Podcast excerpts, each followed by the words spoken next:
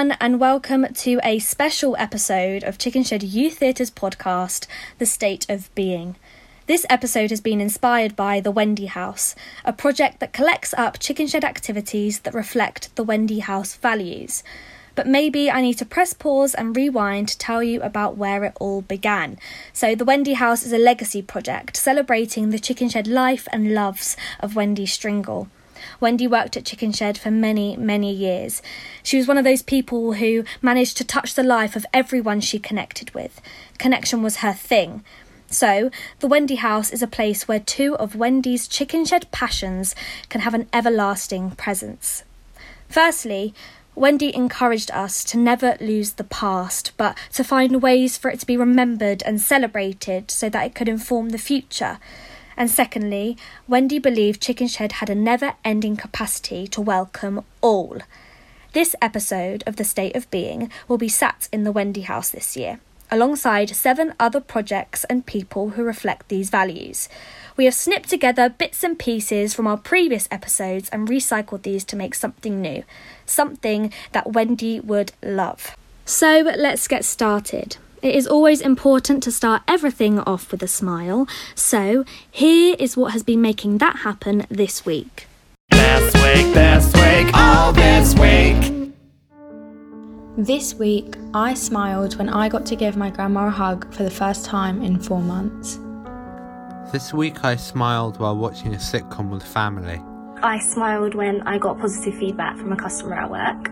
I smiled when I hoovered my bedroom floor and it was really satisfying to see it nice and clean. I smiled when I finally finished a project that consumed a lot of my time and my energy, but that I was proud of, so that made me very happy. I smiled when my best friend Eve came round to my house unexpectedly. I smiled when I had a long chat with a close friend who I haven't spoken to in a, in a while, which made me feel really happy.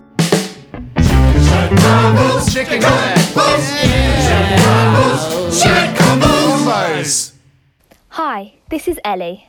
During this week's Chicken Shed Convos, the director of the space between us, Rachel Yates, catches up with six members of the cast. Rufus, Alicia, and Anna are of the Youth Theatre, and they're joined by Elsie, Karen, and Peter, who are members of the cast from the older generation. We asked them to talk about what the experience of creating the show was like for each of them. Well, well, I didn't know what to expect. I just knew I had this real interest in bringing, experimenting with the two generations and seeing if there was a space actually between us all. And knowing that we'd probably produce something at the end of it, but that, that excitement of not knowing what we would produce. For me, coming in and literally sitting down and having a conversation about quite heavy topics that you wouldn't normally have in a youth theatre session was quite intriguing and it was completely different to anything I'd ever done before.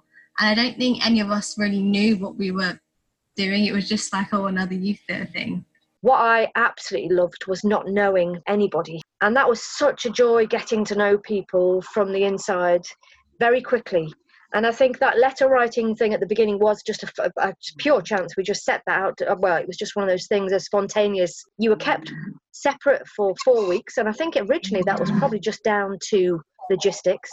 But actually, that turned out to be the absolute dynamite because keeping you separate and not allowing you to get to know each other face to face to start with was a real magic ingredient through the written word. And that's why that letter thing started by writing to each other through those first couple of weeks, four weeks, blindly not knowing who you were writing to, but actually being asked to open up very quickly about yourselves, really got you connected on a very deep level immediately. So by the time you met each other, you really did feel like you got to know each other as human beings.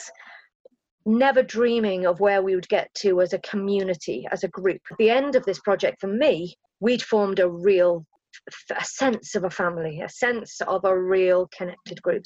I think there are two different components, at least two different components to be sort of uh, considered in the way in which it was designed. And the first part was just the process of supporting people to start to explore aspects of their history that they may or may not have ever done before, um, or may or not have done in that way. Two generations wanting to see if there was a space between those things. We're just going to explore so open, so loose, as was talking about. So there was something about um, the framework of the Sergeant Pepper album that covered so many different aspects of life that enabled us to sort of hang different sort of experiences on. Beautiful example. She's leaving home, one track. We can all relate to that. All of us, whatever age, we can imagine it, or we can remember it, or we, but it's a brilliant talking point. It's also about universal themes, isn't it? There's, there's universal. There are things that we've either all of us been through or we would anticipate going through. It's true that we ended up with a show which is what we collectively at that stage wanted to say and the stories we wanted to share. And it would have been impossible at the start to know what they were or how powerful they would be.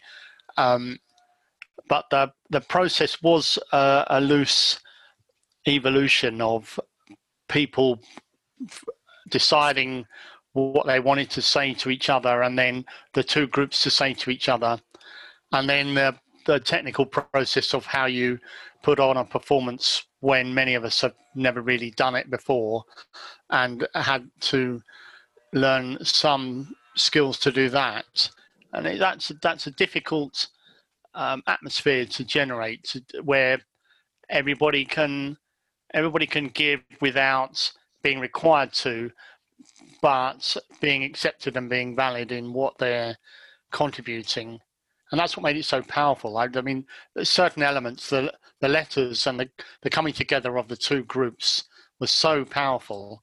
And we, everybody still talks about that now. That was a technique, and it was because we'd all invested in it by then. It was so powerful.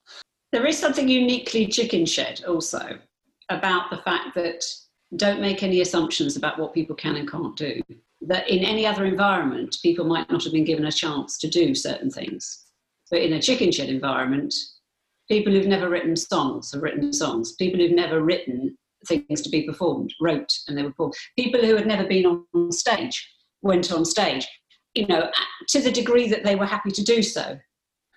Yeah, that that was something that certainly being essentially new to Chicken Shed that I learned as we went along. And you confront your own uh, prejudices or in, inhibitions in how you view other people, as you say, at, at first glance, and you assume that younger people won't know as much as you do about things. But of course, we were confronted with not only were the younger group looking at the same issues perhaps on the other side of the glass, but still with the same fears or concerns or doubts.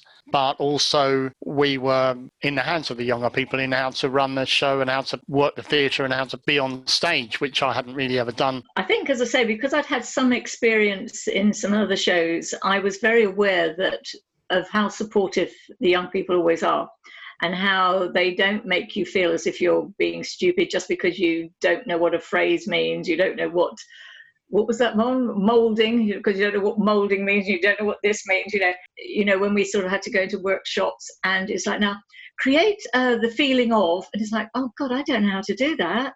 But it didn't matter because the young people always did and and they, they they carried us through on that. It was always quite weird having the young people being the ones with the experience if you know what i mean. Like we were the ones who were like had done chicken shed shows before and so kind of knew okay this is how the whole thing normally operates. It, it, it felt you know slightly strange almost being being the ones who are guiding the people who in all other areas I'd say are wiser. Um, I don't know what it is about. Perhaps is there something? Perhaps you have a special breed of young people in Chicken Shed. I don't know, but they always make you feel included, and they always make you feel that you're not, you know, you're not. I'm not an old person. I'm, I'm just, I'm just Elsie, and and I'm accepted as Elsie, and and I'm interacted with, and you know, some people interact with me more and some less, and you know, you just feel okay with them. But in terms of the actual show we we then produced together, I think there was an incredible sense of I think you've used the word connectedness. That sense of we had created something, we had absolutely shown that there wasn't a space in terms of emotions and feelings and life experiences. All right, we've had more experience, but we were able to identify with how it had felt when we were younger they could see that you know i think it was just an incredible melding of, of experience that we all had I think it. I think it's made me a lot more of like a confident person, especially like. I think it's such an interesting project for people of my age because it is sort of that transitional period into where you're going to have to start interacting with more people of different ages. Like my whole life up until then, it's just my school friends and people older than me have sometimes intimidated me, but given me that experience of like, okay, well, they don't look down on me or they do see me as like an equal has sort of given me like life experience to go out into the real world and be able to interact with everyone without feeling that nervousness. Yeah, I, I totally agree with what Alicia was saying. Like throughout most of our life, you know, anyone older than me, they are a position of authority. They're a parent, a teacher, you know, and so there's a kind of that relationship's very different to, you know, a friend. And I know in the future, I'm, you know, I'm going to be friends with people of all ages because that's how most workspaces operate. so, you know, it, it, it's nice to have, you know, that already that for me, in terms of uh, changing me, yes, absolutely, it's changed me in so many different ways. The joy of bringing a truly inclusive group of people from all ages. Um, in terms of having so many viewpoints from all those different generational standpoints, but also just seeing how, as humans, we can create together, whatever age. I think, you know, that's opened me up being able to like the willingness of people wanting to listen to your story as well and people having that passion and energy to want to share your story as well as they can like that that impacted me incredibly because you know you go into life you think no one really cares no one really wants to listen to my story and then to have someone want to present your story in such a beautiful way is like that really impacted me as well mm-hmm.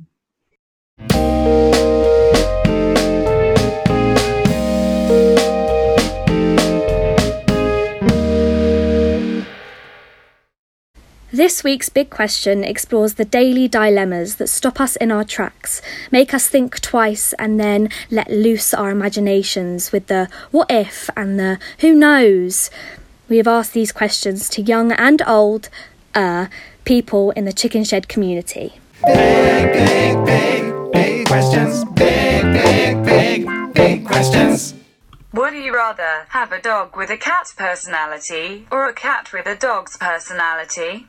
Uh, definitely a cat with a dog's personality. A cat with a dog's personality just because if cats weren't mean and had a different personality, then I think I would like them a bit more. So you're getting the best of both worlds there. I'd rather have a cat with a dog's personality because dogs need humans more than cats need humans, and it's always nice to be wanted. And also, it's nice when dogs want to cuddle. It would have to be a cat with a dog's personality. Reason being, I used to have a cat. His name was Hendrix. I loved him dearly, but he was very cattish, aloofish. Is that a word? Aloof he um, he only came to me when he wanted to come to me. And the idea of having Hendrix, but with the personality of a dog, uh, and being able to take him out on walks, and yeah, I'd love that. I don't like cats, but I absolutely adore dogs. I think I'd go with a dog with a cat's personality because I think I could change the dog's personality or the cat's personality, I'm sure. If you were reborn in a new life, would you rather be alive in the past or future? I think I'd like to be alive in the past. I would say the past, but I think politically the future has more hope than the past, and I wouldn't want to live through a lot of the times that have happened but I would want to experience the fashion and like the social aspect of going out and not having technology. I think I would like to know what a life without technology would be like. I'd rather be alive in the past, particularly um, from a music point of view, because the 60s and 70s, people exper- experimenting with music back then would have been amazing to be alive and experiencing that. Wow, that's a deep question. I can see the benefit of both. If it was a new life, is it a new life but my life? Because if it was my life, I'd probably go back and relive parts of my own life that I've lived better and appreciate things more. Oh, definitely the past. Definitely the past. I think amazing things have happened in the past. Who knows what's going to happen in the future? It's a hard question though, because I think in the future you can make more changes So, you know, we've learned stuff about the past, but the future could be amazing and we could make things much better. My safe side is to go with the past because I know it. And the future's uncertain and can feel scary, but also it could be really exciting. So much kinder and cleaner and respectful. And I'm going to say the future because I think there's so much more to do and I want to be part of that. I think I would rather be alive in the future. You can look to the future, you can look for happy and positive times to, to come. Would you rather lose the ability to lie or believe everything you're told? I would rather lose the ability to lie. That is a hard one. That's a really hard one. I think I would believe everything I'm told because there's a chance there to become maybe a lot more open minded and. Oh, I don't know. If you believe everything, I think you can just let your imagination take you where it wants to take you, and it could be quite fun and funny. Sometimes lying is necessary. Not lying, lying, but just slipping in a little white lie is necessary to prevent harm to other people. I'd rather lose the ability to lie because then it wouldn't the next part of that wouldn't matter. I actually believe that I don't lie a lot unless I feel it's necessary. And I do believe a lot that I'm told, even though I'm kind of cynical. I also I'm quite gullible. So, yeah, I think I'd probably lose the ability to lie and just tell the truth. Yes, man. Definitely not believe everything you're told. No way. Oh, no. There's so much lying that goes on in this world by the media, by politicians, oh, all sorts of people. So, no. But lose the ability to lie. Everyone lies. And it's a horrible word. I know I lie and I do it to be kind. Would you rather be the funniest person in the room or the most intelligent? Definitely the funniest person in the room. I think intelligence comes with humour in a lot of ways, but I think the power to be funny is more valuable than being intelligent, maybe. I don't know. I think knowing that you're making people laugh is so powerful, and laughing is such an important and crucial thing in life, and knowledge can be quite dangerous. So, yes, I would be the funniest person in the room, I think. I'd rather be the most intelligent person in the room, I think, because sometimes I've wanted to be the funniest person and it's um, backfired and not been a very intelligent thing to do. I think I'd rather be just a bit more funny than I am because um, I I've lived a life where I just don't feel like I am funny. I don't have that funny thing. My brother is naturally really funny. Uh, members of my family are really funny, and I think I'm not funny. And now I have my kids, I can see funniness in in one more than the other. So. Um, and I don't think I'd want to be the most intelligent in the room. I don't. I think that would be a huge burden, um, and I just can't imagine being the most intelligent. Mm, I think that's a really hard one because I think humour can really be one of the best ways of bringing people together. And in bad times, humour can really heal. And I think the pandemic showed that. I mean, as soon as pandemic hit across the world, everyone was making funny videos. I remember sitting watching them and just crying laughing. But intelligence is important. If you share it, is it what's always needed? I suppose it depends on what room you're in. I would rather be the most intelligent because being funny is nice, but being most intelligent, I feel like it comes with more skills than just being funny and telling loads of j- jokes and stuff. Would you rather run 100 miles per hour or fly at 10 miles per hour? Fly at 10 miles per hour, please. Um, I think I would be a slow bird. I would fly at 10 miles per hour. It's life changing. To be able to fly is life changing. Take more in, take the sceneries in if you're going at 10 miles per hour, no rushing. I'd rather run at 100 miles an hour because you can still jump when you're running and that would basically be like flying at 100 miles an hour. Um, although running at 100 miles an hour would be incredibly useful, I think I wouldn't be able to pass up the opportunity to fly at all.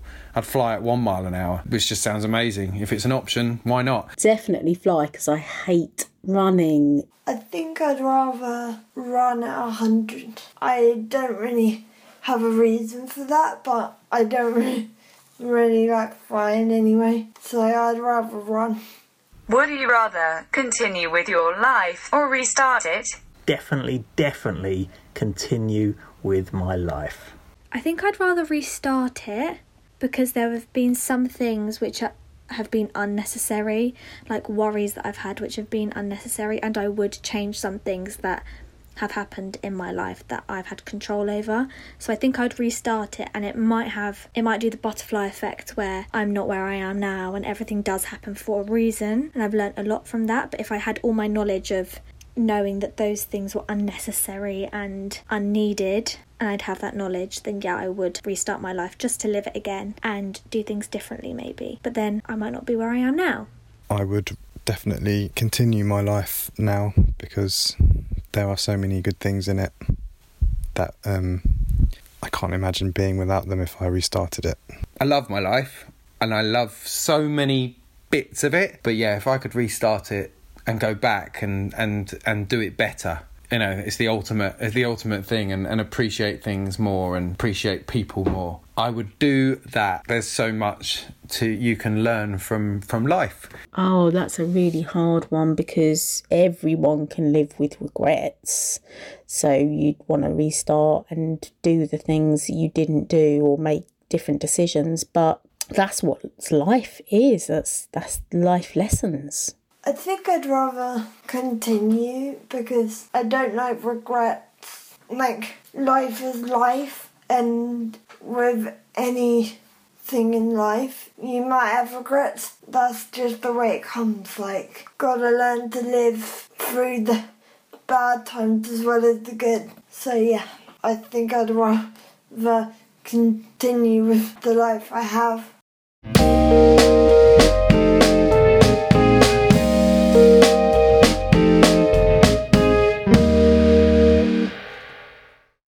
And that is the end of our Wendy House installation episode. We hope that has provided some hangers for you to dangle your bits of love. From the meeting points of old and new, optimism and hope, and a world where we open doors and make a place that fits for everyone.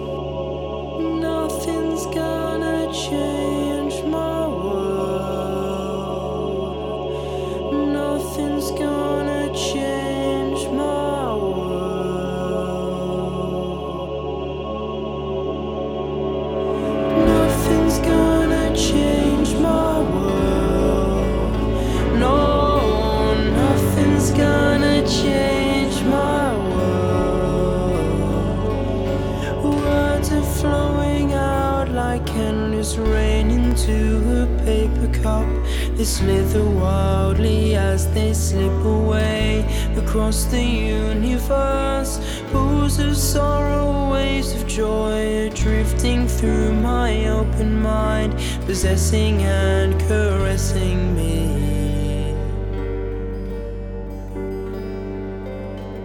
Jai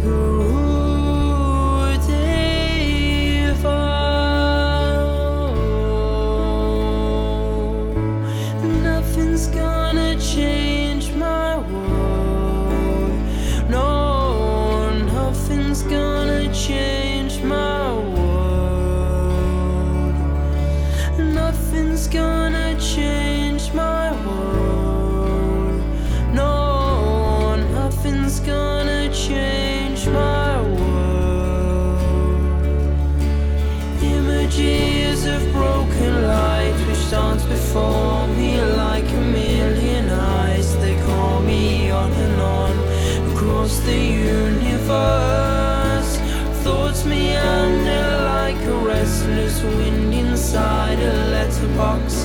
They tumble blindly as they make their way across the universe.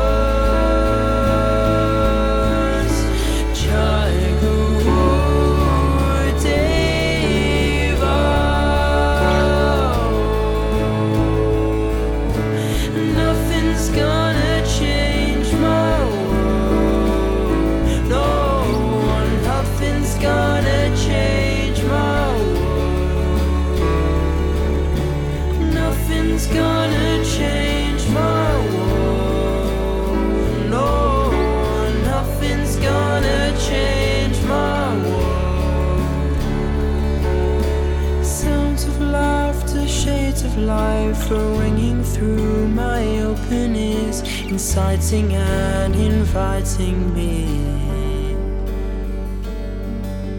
Ooh, limitless, undying love which shines around me like a million suns. They call me on and on across the universe.